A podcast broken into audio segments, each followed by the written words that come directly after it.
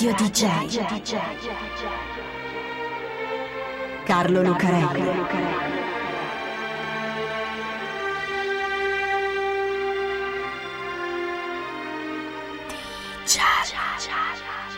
Carlo Lucarelli presenta Di Giallo, il radiodramma di Radio DJ.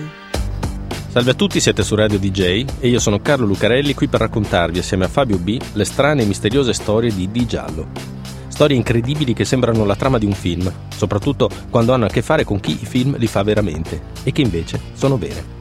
Perché questa è la strana e incredibile storia di un'attrice che si chiamava Jane Mansfield. Sulla Old Spanish Trail, la statale 90 che attraversa la Louisiana fino a New Orleans, a poco più di un miglio a ovest della cittadina di Rigolet c'è una curva. È una brutta curva. La chiamano la Dead Man's Curve, la curva dell'uomo morto, ed è un nome ben meritato. È una curva a gomito, non si vede niente dall'altra parte, la strada è stretta e quel giorno è anche buio. Sono le 2.25 del mattino del 28 giugno 1967. Al volante c'è Ronnie, un ragazzo di 20 anni fresco di patente, stanco e forse anche distratto dall'avere al fianco niente di meno che la bomba del sesso di quegli anni, la grande, bellissima, sensuale Jane Mansfield, che con le sue curve e mozzafiato esibite in film come Baciala per me o La bionda esplosiva turba i sogni erotici degli americani e non solo, dall'adolescenza fino alla terza età. Sarà per quello che Ronnie non vede quell'enorme camion che viene dall'altra parte, Forse anche il camionista è stanco, o forse anche lui sta sognando le curve della Mansfield attaccate su un poster al finestrino. Chissà, magari. In ogni caso, ecco quella Buick Electra del 66 arrivare a 80 miglia all'ora e infilarsi sotto la sua cisterna carica di insetticida.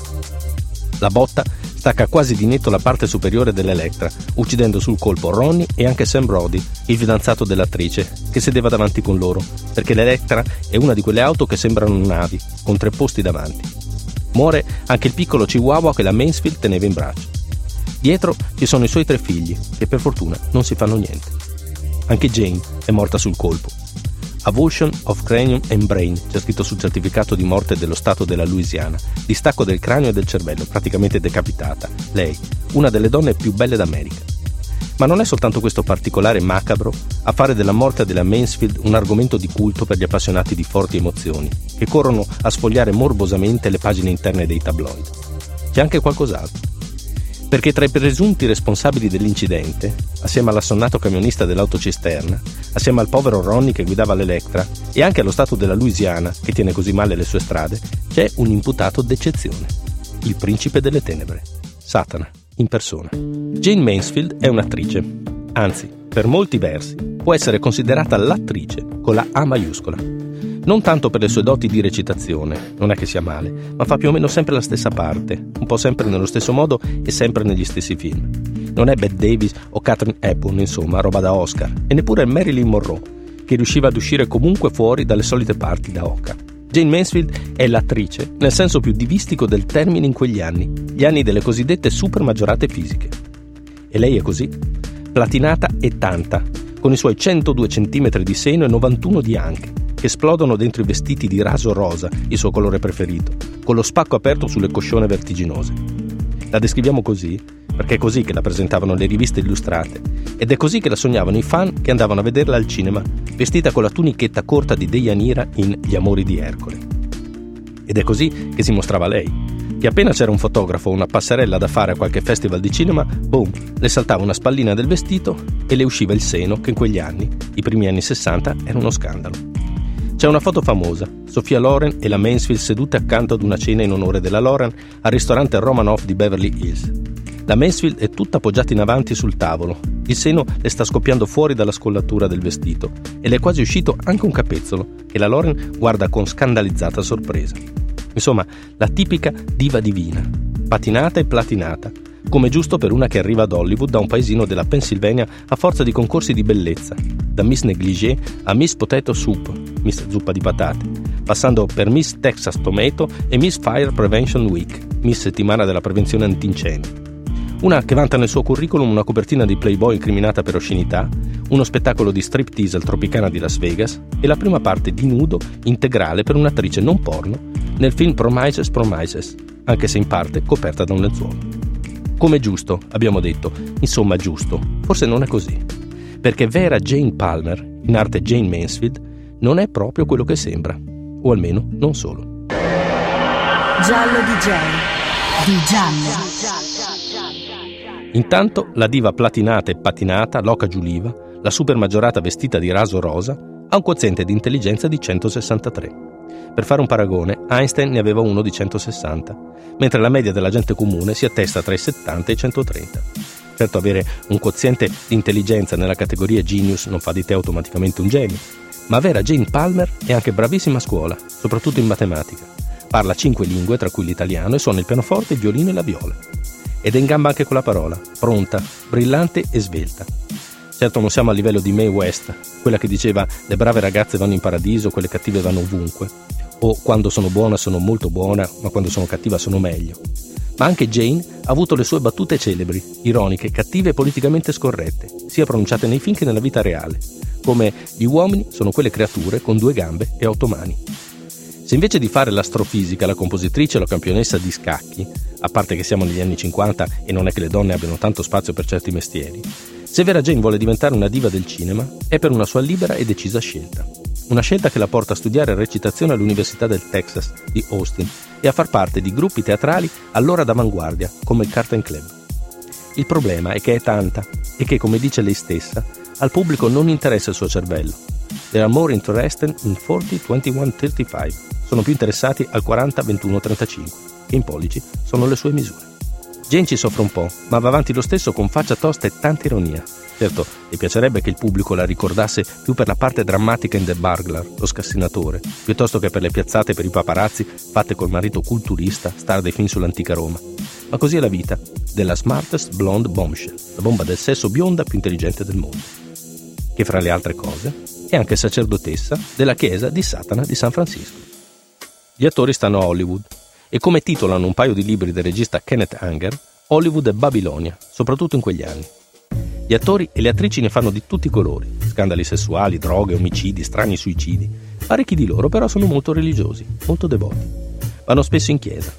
La Satanic Church di San Francisco, la chiesa di Satana fondata da Anton Sandor LaVey. In realtà, il nome di LaVey non è proprio quello. Si chiama Howard Stanton LeVey e non ha fatto tutti i mestieri che dice la sua autobiografia, il domatore di leoni in un circo, il fotografo di cadaveri per il Dipartimento della Polizia di San Francisco. Non è vero neanche che sia nato con una coda, poi asportata chirurgicamente. Ma che sia il Papa Nero della più famosa e diffusa setta satanica, questo è vero. È strana la chiesa satanica di Lavey, perché ha una satanic rituals, un rituale satanico, una messa nera rigorosamente codificata che prevede pratiche di magia sessuale e anche una satanic Bible, una Bibbia satanica scritta dal Papa Nero in persona. Chi al diavolo però non ci crede crede nel potenziale umano, liberato dal senso nel peccato e del cristianesimo, e così in grado di vivere pienamente la vita secondo il principio fondamentale non dell'amore, che porta infelicità, ma dell'egoismo. Satana non esiste, è un simbolo, da onorare in quanto tale. È molto ironico la Bey, come quando inserisce nella sua religione i cinque principi del gattismo, la filosofia dei gatti. Non correre se puoi camminare, non camminare se puoi stare in piedi, non stare in piedi se puoi sederti, non sederti se puoi sdraiarti, non stare sveglio se puoi farti un pisolino. Ma è anche molto brillante la Vey e dotato di un sicuro carisma, col suo cranio completamente rasato, il pizzetto mefistofelico e lo sguardo diabolico. La sua chiesa satanica ha un enorme successo in quegli anni così ribelli e inquieti, in un luogo così inquieto e ribelle come la California degli anni 60. E soprattutto ad Hollywood, Babilonia, dove fioriscono i pettegolezzi su chi ne faccia parte. L'attrice Kim Novak, il cantante Sammy Davis Jr., che fa parte del clan di Frank Sinatra, l'attore Bob Busolale e in qualche occasione si sarebbero visti anche Richard Barton, Onassis e Maria Callas. Anche Marilyn Monroe avrebbe avuto una storia con la Vey. Pettegolezzi, voci, rumors, a volte completamente infondati, a volte no, ma che fanno di lui il Papa Nero. Tanto che quando Roman Polanski deve girare Rosemary's Baby, uno dei suoi film più belli e terrificanti, che ha per oggetto una storia di sette sataniche, la Vey viene chiamato ovviamente come consulente. Jay Mansfield visita la chiesa di San Francisco un giorno che in città per un festival cinematografico. Conosce la Vey e si lascia conquistare, ricambiata. Tanto che la Vey le regala un medaglione, le dà il titolo di alta sacerdotessa di Satana e le dà anche un attestato che Jane appende orgogliosamente nella sua camera da letto rosa. Poi succede una cosa orribile. C'è uno strano tipo che si chiama Charlie Manson che vive nel deserto della California con la sua comune di strani hippie strafatti di LSD e dice di essere il diavolo Nel 1969 gli adepti della Family, la comune di Manson, fanno un paio di incursioni nelle ville che stanno attorno a Bel Air e massacrano tutti gli occupanti, tra cui l'attrice Sharon Tate, la moglie di Roman Polanski. Non c'entra niente con la Bay e la sua chiesa, proprio niente. E soprattutto non c'entra niente con la nostra Jane Mansfield. Ma i massacri di Bel Air accendono i riflettori sulle sette di ispirazione satanica, portandole all'attenzione dei media, dell'opinione pubblica e soprattutto della polizia. Nessuno vuole in grado di fare distinzioni tra satanismo acido dei gruppetti alla Manson, le sette esoteriche, i movimenti filosofici o le chiese vere e proprie. Per la gente sono tutti fucking devil worshippers, o tutti adoratori del diavolo. Anche la chiesa satanica di San Francisco subisce critiche e scissioni e calano le adesioni illustri, perché avere qualcosa a che fare con Satana è diventato piuttosto imbarazzante, soprattutto per un attore. Chissà cosa avrebbe detto Jane Mansfield dopo la strage di Bel Air. Chissà se avrebbe continuato a coprire le sue curve mozzafiato col mantello di raso nero che i rumors di Hollywood Babilonia le attribuivano. La curva della morte della statale 90 la uccide qualche anno prima. Le male lingue di Hollywood arrivano anche a ipotizzare che non sia stato un caso, ma che l'incidente sia stato provocato proprio dalla Vey, perché Jane voleva lasciare la setta, istigata dal fidanzato che nell'incidente le sedeva accanto.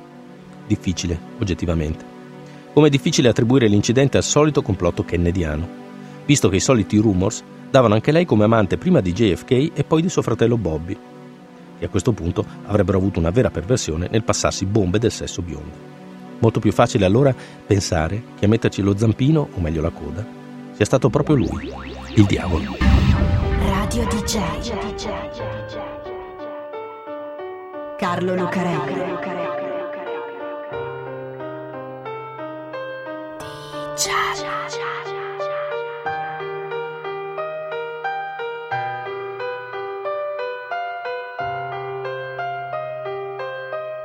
恰恰恰恰恰恰恰